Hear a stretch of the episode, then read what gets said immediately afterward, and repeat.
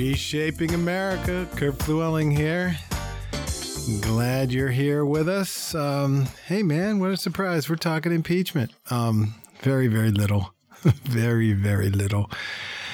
Nothing's really going on. Um, the Republicans uh, have their crack at it now. And uh, after a few little nail biters uh, and Mitt Romney throwing a little fit and saying some things to, to get some news. It's basically all evened out. And um, it looks like at the time of this uh, broadcast that there will be no witnesses. We don't know that. Um, but it really kind of looks like it's not going to be. Uh, I, I, don't know about you. I'm I'm sick of wherever I am. It doesn't really matter, an airport, a restaurant, or whatever. I seem to be. Um, I seem to always look up and Adam Schiff is just going blah blah blah blah blah. It's crazy. I nobody cares. You know, um, people that know he lies, yeah, he's a liar, whatever. And the, the the rest of us out there in, in the United States, they, they probably don't know who the heck Adam Schiff is and don't really care. Um, I do think uh, Jay Sekulow did a pretty good job. I saw fair amount of that. And it seems that um, the president's defense um, folks around him are doing a, a very, very um, surgical job of uh, debunking all of this nonsense, and that's what it is is nonsense. So I'm I'm getting quite weary of this. Um, you know, some shows I'm a little bit more specific than others with all the details here. I'm going to give you the 100,000 foot view. Um, no witnesses, nothing's going to come of this. Um, the one interesting thing, though, I, I, think there are a fair, there there will be, um, I don't know, I've heard anywhere from two to five Democrats that might vote uh, to acquit the president, which is um, pretty interesting. Um, pretty interesting stuff. Um, to that point, they. Uh, they held a rally, uh, a little local news, by the way, here um, in Cape May, which is uh, probably about an hour and um, hour and a half down the Jersey Shore, as they say, from Philadelphia, and uh, held a rally for President Trump the other night. And in typical New Jersey fashion, it was steeped in controversy, um, starting with uh, the uh, Bridgegate, tr- uh, excuse me, Bridgegate 2, as they call it, uh, traffic irregularities. Um, the municipality down there, in their wisdom, um, decided on uh, Martin Luther King Day to announce that they were going to shut down a, a major artery pumping into uh, Cape May, which would have um, caused a little bit of a traffic snafu for those that wanted to go to uh, President Trump's rally. Um, they, they said it was a sinkhole situation that needed to be rectified. And uh, if they delayed it any longer, it would have gone into, uh, you know, uh, uh, behind schedule, which schedule uh, would be somewhere in July, as if anybody in New Jersey ever really cares about a construction schedule. But anyway, that kind of started off the ball rolling. And I heard this morning uh, some very interesting things. You know how we always, uh, on our side, whatever that is, say that our rallies are clean and we take our trash and um, compare and contrast that to folks um, on the liberal side of the aisle that oftentimes leave quite a mess and, and property destruction where they have their rallies. And um, I think uh, some people tried to make hay with that. And uh, again, it, because it's a state in New Jersey, I'm not surprised. Um, it, it's really not a conspiracy theory. It could very well be, have happened, but uh, evidently they had um, a shortage of garbage cans and toilet paper, and um, and some are asserting that that was by design, um, so that they could debunk that uh, age old um, cry from Republicans that the conservatives have nice, clean rallies and we clean up after ourselves, and the Democrats and the liberals do not do that. Um, and they interviewed some guy, and he said, "You know, we we had trash. We'd love to do something with it. We had it in our hands, but there were no receptacles to put it in. So." Um, some people are crying foul there, thinking it was a little conspicuous that there was a dearth of garbage cans. Um, and so people had really no choice but to leave the area a little bit messier than they found it. And the uh, the great toilet paper debate was interesting. There were a lot of uh, women, in particular, at the porta potties that were um, screaming because there was a, a, lack of toilet paper and uh, poor planning at the least by the uh, the officials in Cape May. But some uh, assert that that might have been uh, on purpose anyway. I, I think it was interesting. I saw that the mayor of Cape May, no Donald Trump fan is threatening to um, send the Trump uh, folks and his associates uh, a bill for um, you know everything that the, the, cleanup and the overtime and all that stuff in a, in a small little area, admittedly. And uh, you know that that is that is typical short sightedness on on the part of um, of this gentleman and liberals in general. The sheer amount of dollars that this little thing generated in a small community. It's it's very if if you don't know much about Cape May, if you're outside the area, it is a very uh, very thriving little shore town in the uh, summer, but not too much is going on in the winter.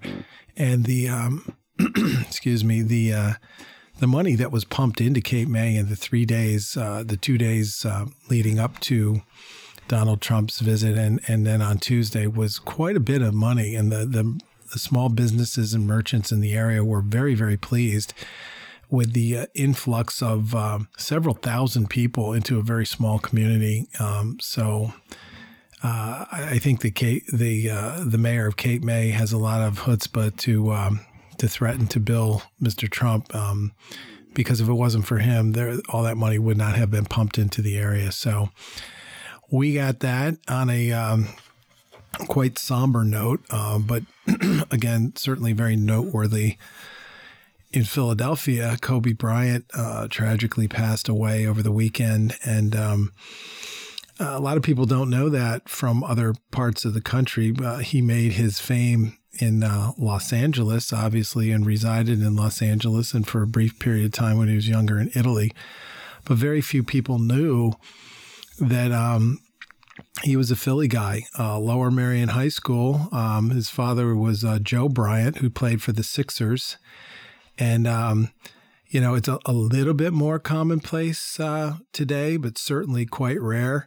But nothing in comparison to back in the day. You could really count on a half a hand the uh, professional basketball players that leapt from the uh, high school ranks to the pros. Uh, back in the day, there were only three for the longest of time. Moses Malone, again, a Philadelphia um, icon with the Sixers, and um, uh, Bill Willoughby. A lot of people don't know who that was. He played for the Rockets. And uh, the great Darryl Dawkins, Chocolate Thunder. Uh, again, the 76ers. And, um, and Kobe Bryant was from an era where that was a little bit more um, not quite as rare as it used to be, but certainly rare. Most people, even if they're very, very good, will will play at least one or two years of uh, collegiate ball. And he hopped right from uh, Lower Merion High School to uh, being um, drafted 13th overall in the in the first round, and uh, started making hay very quickly with the Lakers and never really looked back. And arguably, some say the greatest basketball play or ever. Um, that is arguable. Um, the the great Wilt Chamberlain. If if you're older, you might think he was. Um, certainly Michael Jordan. Certainly LeBron James. But uh, Kobe Bryant could definitely be in that discussion. And again, uh, you uh, it, it does hammer home the point that we are not guaranteed any um, anything in this world. Um, we, you know, kiss your kids goodnight and um, hug your wife a little tighter. You don't know what is going to happen tomorrow. Um, our Lord above gives us uh, breath to breathe every minute of the day, and uh, many of us complain and whine and moan about all sorts of things, and we don't know if we're even going to be here tomorrow. And uh, certainly, Kobe Bryant and his 13 uh, year old daughter um, and the other uh, seven or eight people that died on that helicopter um, certainly did not think that they were not going to return that evening. And and be with their loved ones. And it gives us time to not only reflect how great Kobe Bryant was, um, and, but it, it, gives us time to uh, take some inventory and, and be much more thankful than many of us are for the little things that we have. And I know Kobe Bryant had some uh, had some um, things happen uh, probably almost 17 uh, years ago, um, and I'm not really going to discuss that because when somebody is is um, gone, I don't care where they are in the political spectrum. Um, that's really not the time to talk about uh, some of those things, and I, I have always marveled at people when they're um, political adversary or someone they just had a, a feud with in the entertainment industry or in sports or whatever died, people would take that moment, that occasion to uh, grow crazy on Twitter or or uh, get in front of a camera and run somebody down. Um, it's it's just bad form. It really is. So, um, Kobe Bryant, great basketball player, from what I understand, in the last uh, 15, 17 years of his life, uh, pretty much got things together with he and his wife and his family. He was a good family man. And uh, the irony was, if if you don't know this, it, it is out there, but I thought it was fascinating. Kobe um, started taking helicopters, and anybody who has ever done business or lived, gone to school in Southern California understands how. Um, incredibly uh, horrible the traffic is. You know, Philadelphia and, and many other areas of the country are bad, but uh, L.A. takes the cake. And um, you know, he he is on um, he is on record. The the video is, is kind of sobering after the fact, but he he just got tired of sitting in traffic, and he was a very regimented guy. He used to work out in the morning, and um, and uh, go to practice in the afternoon and do his endorsement thing and try to do the family thing. And uh, I mean, there's only so many hours in the day. And he got tired of sitting in traffic and missing dance recitals and basketball games and picking up his kids after school. And, you know, he got the idea that I can, you know, maximize my time and be much more efficient if I uh, charter helicopters and, and do the helicopter thing, which, um, ultimately was quite sad that that was his uh, that was his ultimate demise. But uh, quite an altruistic reason to want to do that to spend more time with his family and get some more family time in. And um, snuffed out only three years after he retired, so he had his whole life ahead of him. But uh, again, a very sobering reminder that none of us have any amount of guaranteed time on this earth, and we should um, we should maximize it, seize it, um, not complain, hold our loved ones a little tighter, and um, it's just just an absolute tragedy. But um, Kobe was a local guy, uh, Lower Merion High School. For those of you that don't know, only a couple miles uh, west of Philadelphia. Big big Philadelphia Eagles fan, and uh, will be sorely sorely missed. And uh, I know going by Lower Merion High School, there were like a makeshift memorial with uh, teddy bears and flowers and, and just an outpouring of love from the community. So, um, again, quite tragic. But uh, Kobe Bryant gone uh, at the age of 41 and um, very sad. So, we have that. Um, we did the Cape May thing for the local thing. The coronavirus seems to be uh, panicking a lot of people. And, uh, heard everything from um, you know putting it in the category of Ebola to eh, it's no big deal. I, I in, in, it's rather tragic because a, a, fair amount of people have died in China. Um, two confirmed uh, cases in the United States as we speak now could be more, but um, it, it, at the risk of being funny in, in you know, talking about the coronavirus, I had a buddy call me up and tell me he um, he saw something really funny on the internet as far as uh, the folks that sell Corona beer, one of the um, biggest beer sell um, beers uh, in, in, in the globally um, as far as market share is concerned, had droves and droves of droves of uh, people calling them and uh, asking them if there was any correlation between the beer and the virus. I would say uh, rehab is probably in order if you. Um, if uh, that's the level of thought that that you're putting into that um, the uh, the coronavirus that you you're that panicked that you have to call the company and see if there's any correlation. And I bet in this world, this low IQ world that we live in, I bet you their uh, their sales have taken a little bit of a hit. Uh, hopefully for them, um, it doesn't take a, a, sustained hit. But the mere fact that they were inundated with calls um, with uh, you know customers thinking that there may be a correlation is a little um, makes you weep for the future, I guess. Um, another thing that I wanted to talk about, I saw on. I didn't. I didn't. I saw it after the fact, but I heard it, the reports, and then I did watch it, and it was really, it was really terrible. Um, and we can, we'll dovetail into a little discussion about this. Um, many of you have seen it. It was uh, on CNN. Our our um, favorite anchor, Don Lemon, who is a big, um, big Trump fan. Only kidding here, but uh, you know, Don Lemon uh, had a couple of guests on. Uh, Rick Wilson, um, who actually is a Republican and has worked for uh, Republicans in the past, but uh, certainly no Trump fan. And um, and I'm definitely going to uh, is there chipmunks in the uh, in the studio here? I'm I'm hearing some crazy things, Russell. Anyway, the uh, I'm I'm going to butcher this guy's name, and I apologize in advance. Um, but I'll try my best. His last name is Ali. His first name is uh, Wajahat.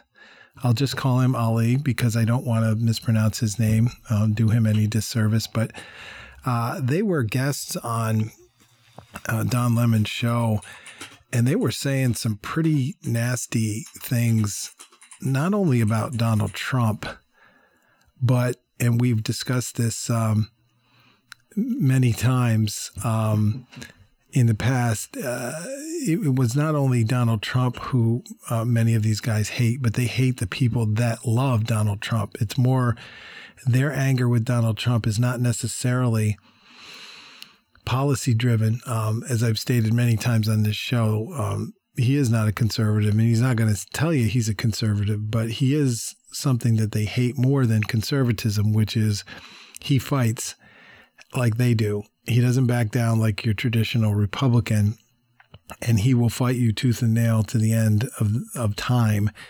And they can't stand that about him. But um, another secondary reason that they do not like Donald Trump is their absolute disdain for um, Donald Trump devotees or voters, if you will. Um, Mr. Producer, if you want to throw that up, um, we can do that. Can we insert that at some point in time?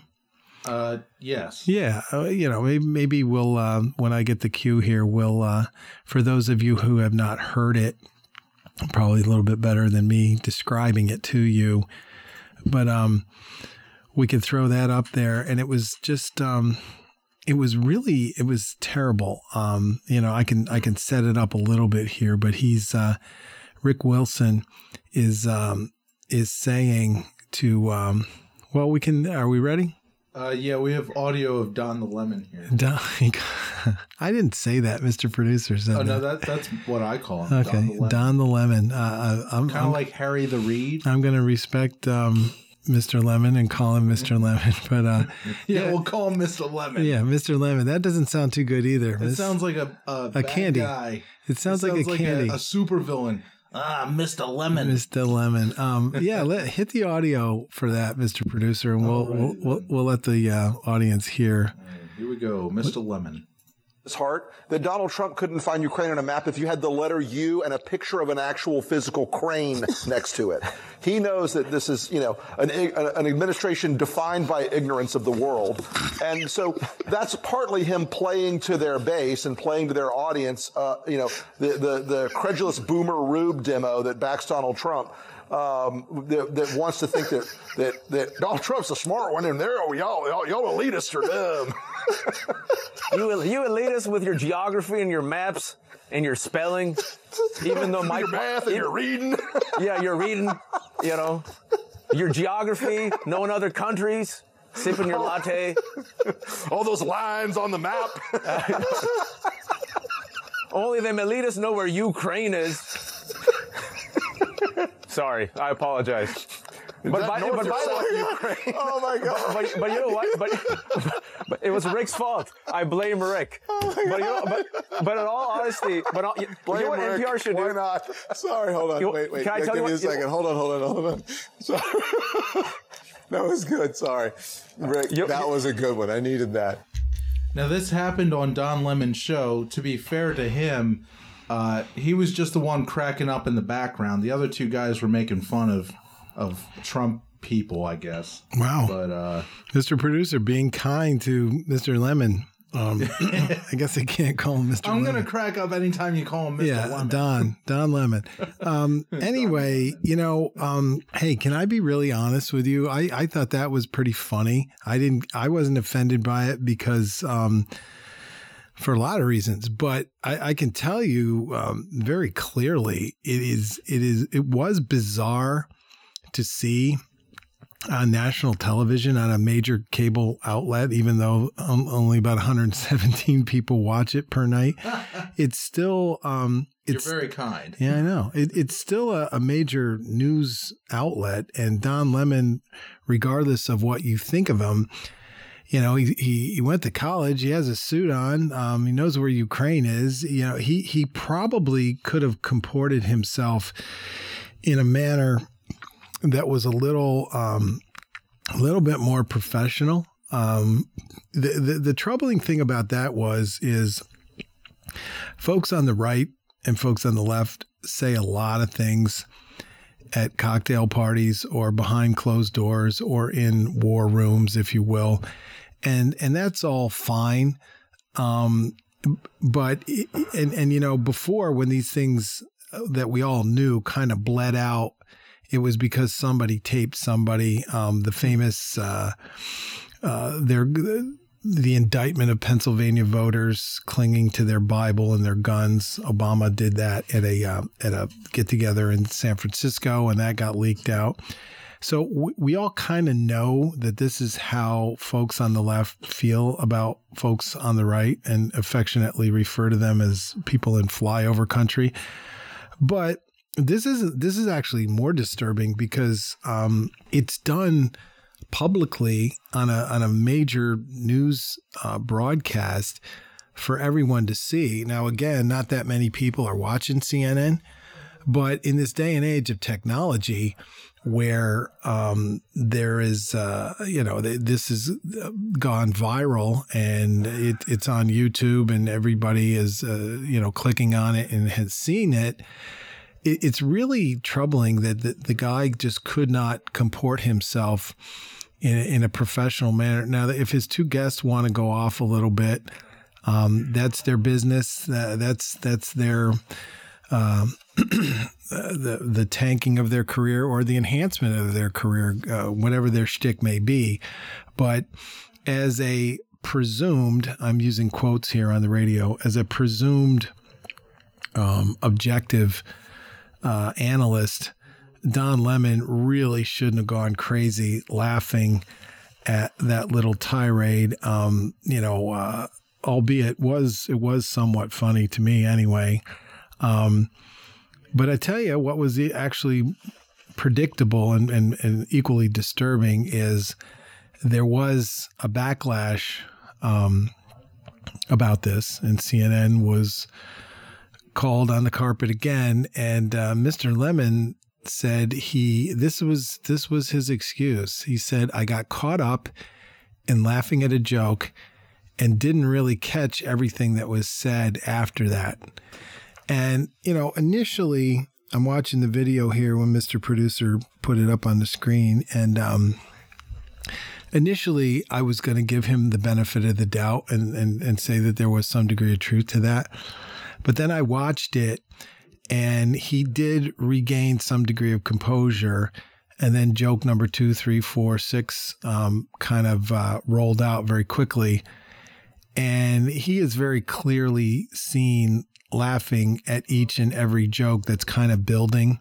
With the, these guys really can't help themselves, and they're they're just rolling with the insults and he is clearly parking on each one of them and and digesting it and laughing and and he was laughing uncontrollably but he's not in a position or he does not have the luxury to be out of control. He, by the nature of what he does and how much money he makes, he should be in some some degree of control, um, and he clearly wasn't. So there was fallout from that, um, and uh, you know it, it's it's. I've stated this many times before. Um, people are just not listening to one another because they absolutely hate each other's guts. The contempt that the um, the Northeast crowd or the Southern California crowd or the Chicago crowd has for those of you individuals in flyover country is is um, is very real. It, it runs very deep, and it is it is something that was on display, and it was very disturbing to watch it. Uh, again, you know, folks on the left they want to all get together uh, at their parties and speak this way, or folks on the right if they want to get together and and um, and put forth uh, opinions about how people on the left look and act or whatever. I'm not endorsing it, but it, it does seem to make some degree of sense if it's if it's done behind closed doors. But this certainly was not, and um, you know, most reports I've seen say that Don Lemon did, you know, Donald Trump the biggest favor he could possibly give him. And uh, the RNC, very quick to jump on it, um, actually has has made a commercial out of it almost instantaneous instantaneously where they they released an ad that has this footage in it. And it also the ad starts out with um, Hillary Clinton uh, calling Trump voters or devotees uh, deplorables, and we we know how much fallout there was from that. So it starts with Hillary, and then now some more um, footage has been added to that, and those are really priceless uh, campaign um, ads to have. Um, I'm not so sure of where you would run them because people um, that would be uh, hepped up or, or excited or um, you know inclined to use that and want to run out and vote for Donald Trump are going to vote for Donald Trump anyway. So I don't know. It, it, it may, you know, there, there's always about 10%, and I'm not going to say they're in the middle ideologically, but they are, they're a 10% voting base, or maybe it's 10 to 15 that are Democrat and Republican. They're reasonably thoughtful. They're not crazy. They're kind of uh, center to the left of center or center to the right. And um, they're not big Donald Trump fans. And perhaps a commercial like this could could sway them. Um, uh, you know, make them feel a little sympathetic toward Donald Trump, or at least perhaps um, turn them off to the party or the people that prop up the party that would say things like this. So it may be effective. Um, I, I, know it, it, it, seems at first blush it would be really brilliant. Um, I think it would have to be used in the right area of the country and in, in the right way. But um, the RNC has jumped on it very quickly. And um, it does underscore the contempt that many of us know that um, folks on the left seem to have for people in flyover country. And the and the term flyover country is derogatory anyway, and that was that was coined probably about 20 years ago by elitists that really feel that, you know, there's not much going on, cultural wasteland that it is in the plains and all of these areas. So they've termed it uh, flyover country. And um, the folks in these areas of our country are the backbone of our country, and they believe in the things that uh, we as faith based voters really hold near and dear. And um, thank God for those people. Um, so we have that, and uh, we're going to take a little bit of a break. On the other side of the break, I'm going to get to um, just kind of dovetail off this a little bit about how much anger there really is out there, and um, and is that a good thing or a bad thing? Uh, this is reshaping America. We will be right back. We are back here in Reshaping America. Kurt Fluelling. We're talking about the. Um, yeah, I did want to talk about anger a little bit here, uh, but I, uh, before I get to anger, although the Iowa caucus Caucasus, Caucasus, Carcass. carcass. Um, I'm, I'm never really good at English. Um, good thing on a resume for a talk show host. I ain't really good at English, but um, maybe the Iowa caucuses um, will make you anger angry. But we will talk about anger because I'm seeing a lot of it out there. But the uh, I did want to mention we have. Um, only a few days left until the uh, caucus in Iowa, which is February the 3rd.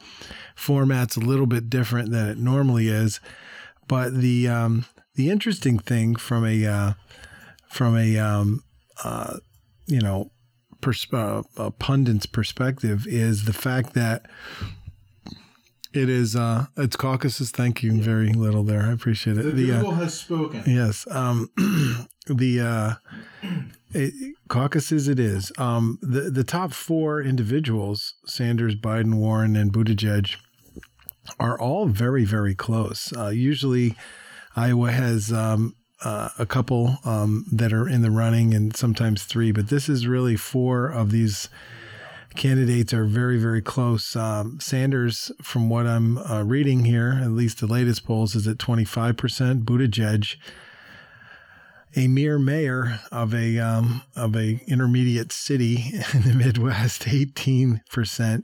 Joe Biden, 17%, still hanging around. Elizabeth Warren, 15%. And from some of the things I'm reading, Klobuchar, even though she is at 8%, is kind of the um, the um, the dark horse here. Um, uh, some some pundits think that she may make a splash and get up into the top three, and as we know, um, well, we probably don't know because time flies. But if you're over 50 years old, you remember when Bill Clinton was uh, deemed the comeback kid with a third place finish in New Hampshire. Only Bill Clinton could have the chutzpah of finishing third and um, declaring that that he was back and on the scene, and he was. So sometimes, uh, particularly in these uh, first two tests of the early primary season, uh, if you're third place, um, if you're projected to be in first place in your third place, that ain't good. But if you're somebody like Amy Klobuchar, who is right now in fifth place at 8%, and some funky things happen in Iowa and you tick that up to 15% and get third, that that gives you, as they say, the big mo momentum going into New Hampshire. And conversely, if you're somebody like Joe Biden, who, um, from everything I'm hearing and reading, uh, if he is second, that would be no surprise. And if he's fifth, that would be no surprise. And he could slide up and down that scale very, very easily based on a lot of things. That isn't good. Um, if you're third in Iowa and you're Joe Biden and you really should be first and at the least second, that is not a good third place finish. But if you're Amy Klobuchar or even Pete Buttigieg, who is a, a, a, literally an unknown on the national scene, um, that would be tremendous if Pete Buttigieg could be second or third in Iowa. So, um, as as most would say, though, the big problem for Democrats in general is um, is if Bernie Sanders wins this thing and then lo and behold wins again in New Hampshire, and he could very well win in New Hampshire, being next to the great state of Vermont where he is from. Um, he could definitely go into South Carolina with a little bit of momentum. Now, South Carolina, he has a colossal problem on a whole host of fronts. However, if you don't think it makes the Democrats a little bit nervous, if they're not overly nervous already, having the prospect of facing Donald Trump in the fall, um, they don't want, they're, they're not really too excited about any of these guys and gals, I should say. Um, but Bernie Sanders is not someone um, that they want winning this um, process. It just is not. They have not changed a heck of a lot in four years. When Bernie Sanders got jobbed by um, the Democrat machine and the whole super delegate thing, and he, he would win states, but he really wouldn't win them. And um, the contempt that the Bernie uh, devotees had for Clinton and, and, and her followers was nothing short of, of dramatic. However, it really didn't translate. I, I think a lot of those folks did indeed hold their nose and show up and vote for Hillary Clinton. And that's what Democrats do, even radical Democrats. Um, they're not like Republicans. They don't do protest votes. They don't stay home. They don't write people in. They, um, they may cry and boo-hoo for a while, but at the end of the day, the whip gets cracked and they know how to, uh, to do the collective thing and hold their nose and vote for whomever because any Democrat's better than a Republican, right? But, um, I don't know. Is that going to happen again? If if if Bernie Sanders starts getting ripped off in one way or another, and it's uh, it's apparent that in one way or another the fix is in, uh, and they'd like Elizabeth Warren or Buttigieg or Biden or, you know, maybe um, maybe his fans, his devotees, uh, his followers, if you will, will definitely just sit this one out, and it will be a, a landslide win for Donald Trump. But I, I think if I'm Donald Trump or a Donald Trump supporter, I'm I'm licking my chops if Bernie Sanders is the person that I have to um, debate because that one uh, I, I, don't I don't see how um, I don't see Bernie faring very well. Uh, I could be wrong. Um, but uh, Donald Trump is a good debater, and he could really do well against any of these five. The one that interests me the most is um, is Klobuchar, and I, I'll tell you why. There is a contingent of Democrat voters out there that are not crazy. They're not um, burn the whole thing down AOC type Democrats. They may be a throwback from your father or grandfather's Democrat Party, where Democrats in those years, 30, 40, 50 years ago, were actually probably more to the right on the ideological continuum than a lot of Republicans are today. And and there's still folks in, in that vote. Uh, they may be older, they may be between 60 and 80 years old, but there's still a fair amount of them in the Democrat Party. And um, by by programming, they're not too excited about voting for Republicans. And if they could get a, a Democrat alternative that's not quote unquote too far to the left or too radical, if you will, I think Amy Klobuchar could do um, do some damage. I, I, really do because if you look at her in the debates, she challenges um, some of the other um, folks on stage, and she doesn't sound like she's radical. She really sounds very reasoned and professional. And um, even though she is quite far to the left in comparison to Donald Trump, um, she she will cede the point that many of these chicken in every pot programs that Sanders or Warren are are uh, forwarding or Buttigieg are are just not realistic. They can't happen with a with a uh, with a debt that we have in this country. They just can't happen. They they we would run the, the debt up to just unfathomable levels. Usually not really bothering Democrats all that much, but I, I, I do feel that there is a fair amount of Democrats out there that Amy Klobuchar would appeal to. But again, you have to make it out of the first two to four primaries in this process to um, to get some traction. And if she comes in fifth, and then she comes in fifth again, and then in South Carolina comes in fifth, that ain't good. But if she makes some hay in Iowa, and that momentum carries into New Hampshire, now, South Carolina lines up uh, a heck of a lot better for her than um, some of these other states do. Uh, and uh, as I said before, Bernie Sanders has a little bit of a problem in South Carolina, and Joe Biden, um, if he can make it to South Carolina with with some degree of momentum, he he sets up very well in the state of South Carolina. So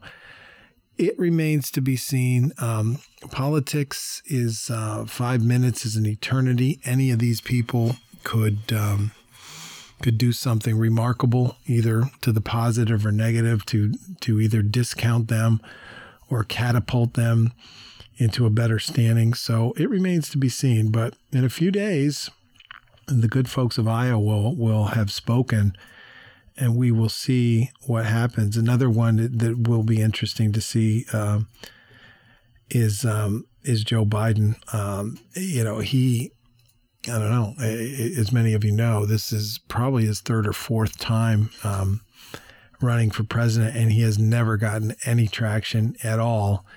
Now riding the coattails, presumably of Barack Obama or his cachet as a VP. He may get a little further into the process, but um, his days might be numbered as well. So it's all going to be very interesting to um, to take a look at. So on to uh, how angry everybody is. You know, uh, again, it, it's it, I'm, I'm talking right now to the born again believer or the faith based voter. You know, um, some people are, are angry all the time, and they they uh, refer to Jesus kicking over the tables of the money changers in the temple and Jesus admonishing the Pharisees quite a bit in a in a pretty terse manner. And they they seem to cite those instances when Jesus is is angry and as an excuse to kind of be angry most of the time. Now, if, if you look at the totality of Jesus Christ's ministry, the vast majority of the time, Jesus Christ got his point across in a very loving manner. Uh, he did not compromise the law at all. He was a lover of the law, a hater of sin, but came at this thing in a, in a much different approach than the, the Pharisees would at the time.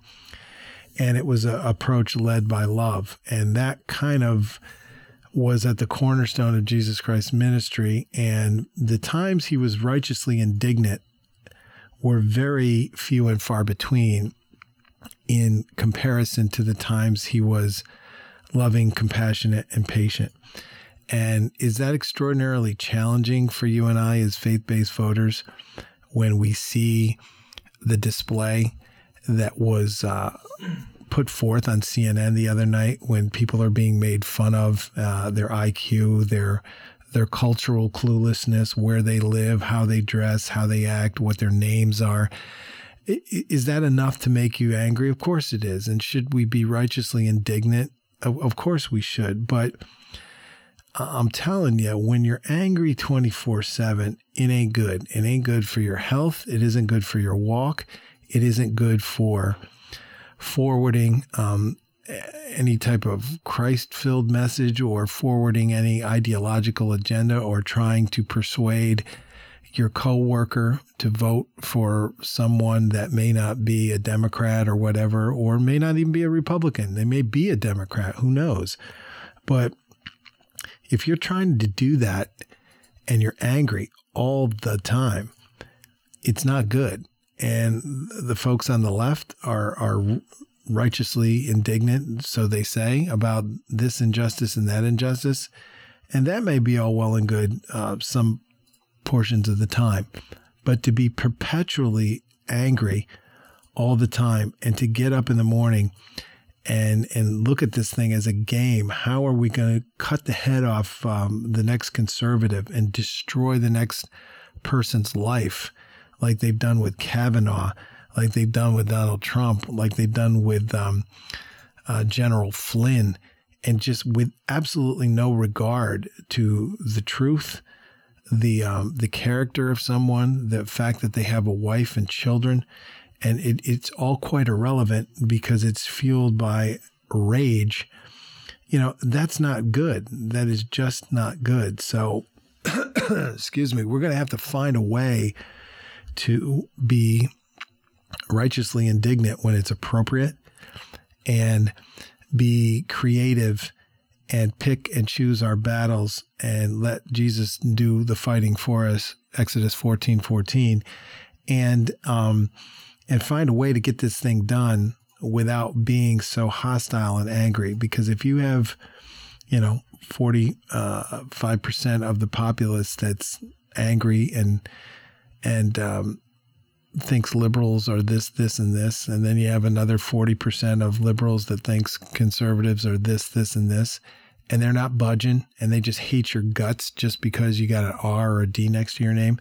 That doesn't leave a lot of people in the middle of that, anywhere from 10 to 20%, that are even swayable to a reasonable argument. And that, and that doesn't, you know, I, I personally, even though I'm not a Republican, tend to think that the truth uh, lies on the, the right side of the aisle much more than it does on the left. But that doesn't mean that the left is is just aimlessly adrift and they don't have any good ideas. I mean, I've I've learned things from uh, God rest his soul, uh, Alan Colmes, who used to be the Hannity and Colmes, uh, uh, Sean Hannity's counterpart, and it's simply because I listened and uh, I he said some things and I researched it and you think you know he's right.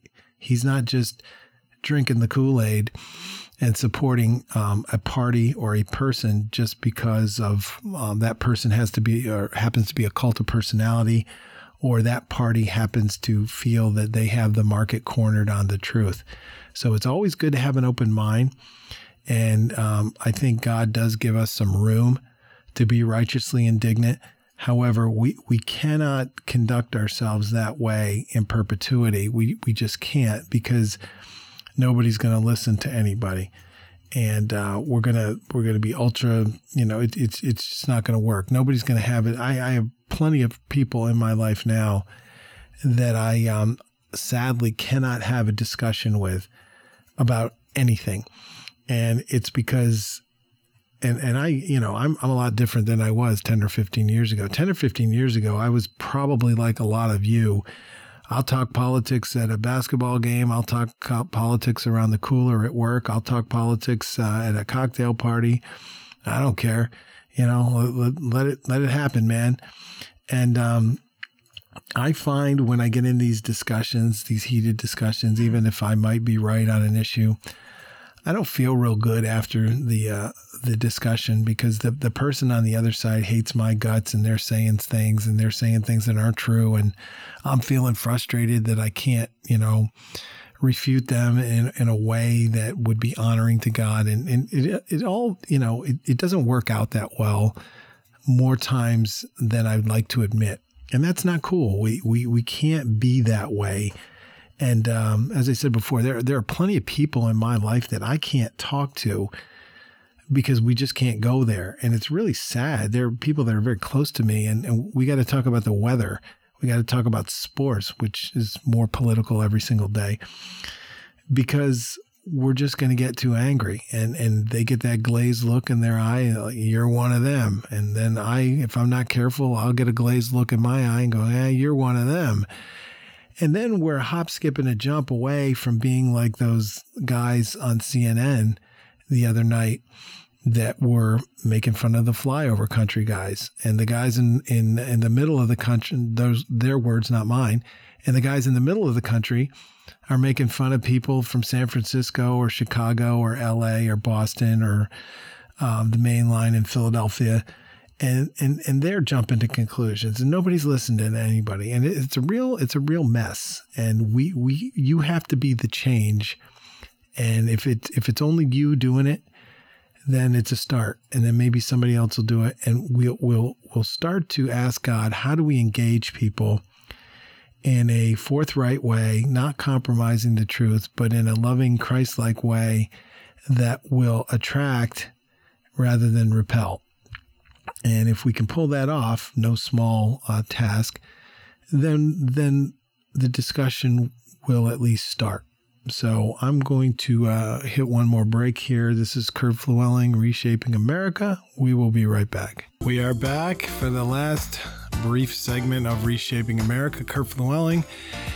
And as usual, I'm starting a story that I'll never be able to finish in the last five minutes of the show. I don't know why I do this.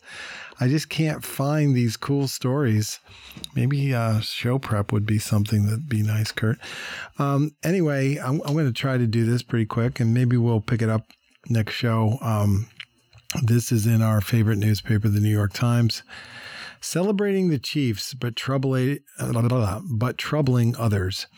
It says, with Kansas City finally back in the Super Bowl, the tomahawk chop is proving problematic. And the article starts with um, it says the night was winding down at um, the Rieger, an upscale casual restaurant in Kansas City, and a couple of Denver Broncos fans in town for a game last month were standing at the bar engaging in some friendly ribbing with supporters of the hometown Chiefs.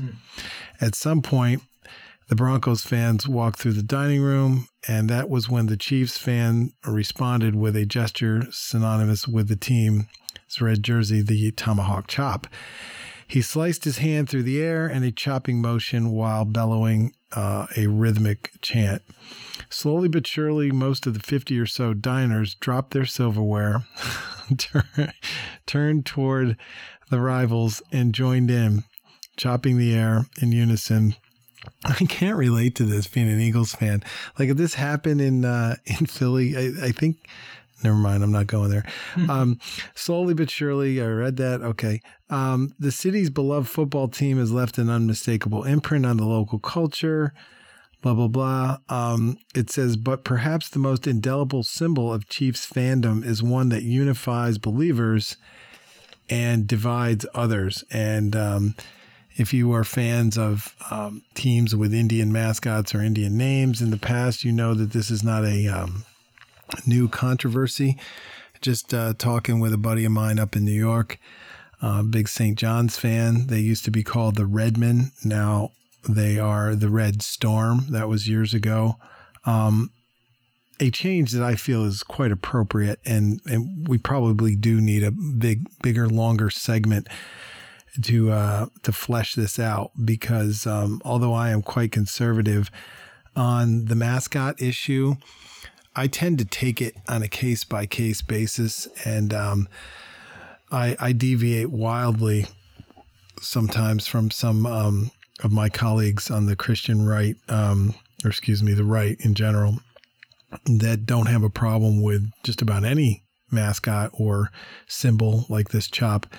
And um, not saying that I do in this instance, but there are definitely occasions where I think mascots and names of teams are, are highly offensive. Um, but there are folks on the other side of the aisle that think just about every team name is offensive to somebody, and you could find offense in it. So, um, you will see a lot of chopping um, this weekend, and it says um, that's going to be offensive to many fans. It, it says the chop and its accompanying chant, a pantomimed tomahawk motion and made up war cry, also employed by fans of the Braves. I remember years ago, um, our one of our favorite um, activists, Jane Fonda, uh, came up with a uh, a way to do the tomahawk chop with their hand kind of open. It looked rather ridiculous, but um, they did that. Um, and the Florida State Seminoles and uh, England's Exeter Chiefs rugby team are a way to show solidarity with their team and to imitate or intimidate the opposition.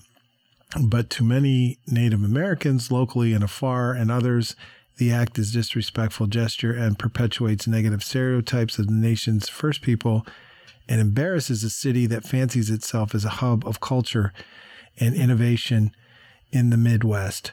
So, um, we're not going to really go too fur- much further on this because we are winding down. But I will say that um, it is interesting how many of these bands sometimes they get legs, and they get legs when the people that are offended uh, tend to be in greater numbers, and when the uh, group that could be offended is in smaller numbers and don't have as many advocates.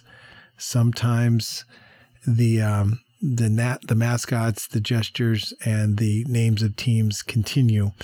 Um, but um, it, it is something that has uh, kind of uh, been brewing for years, and it still is. And and some teams that were called the Indians or the Warriors or or this or that or the other have abandoned those names, and other teams have doggedly, um, from high school to college to pro ranks, have uh, have hung on to uh, those things. So it, it's something that uh, is still um, hotly debated, and uh, there are people that um, are offended by it, and there are people that are saying, "What's the big deal?" And I, I think I can kind of wrap it up by saying, you know, if um, if we're not listening to one another, we could summarily say that hey, any nickname somebody wants to put on uh, their team is fine, or we could, if we're not listening to the other side, say, you know, any nick or just about any nickname we could find a problem with of, of, of some group that's offended. So